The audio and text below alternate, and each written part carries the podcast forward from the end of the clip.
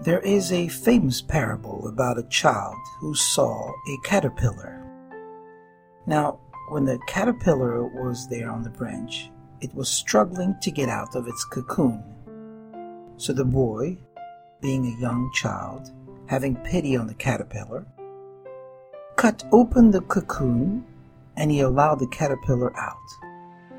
So when the caterpillar turned out to be a butterfly, it just couldn't fly. You see, because of what the boy did, although the boy thought he was doing the caterpillar a favor, in reality, he was crippling it.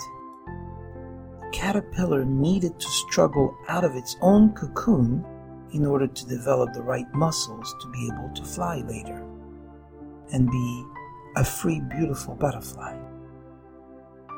This parable is so important to understand because the same is true with people in life.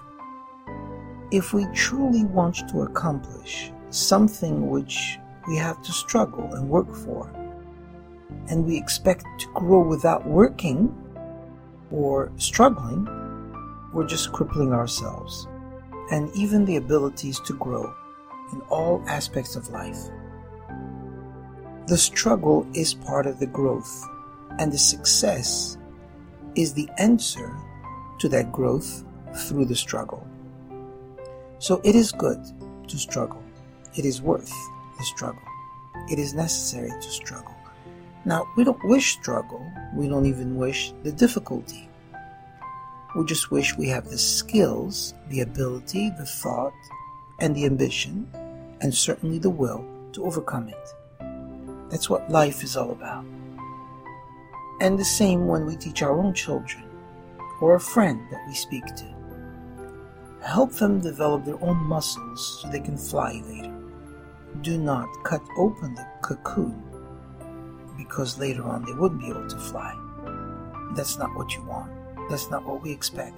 And those are not the results that we need. We need to be able to help ourselves and anyone that comes to us in our family or friends. Help them show that the struggle is necessary so that they can become better, stronger, wiser, and succeed. That's what life is all about. Struggling itself is part of the result. And I wish for you to find all the proper measures to take when these show up.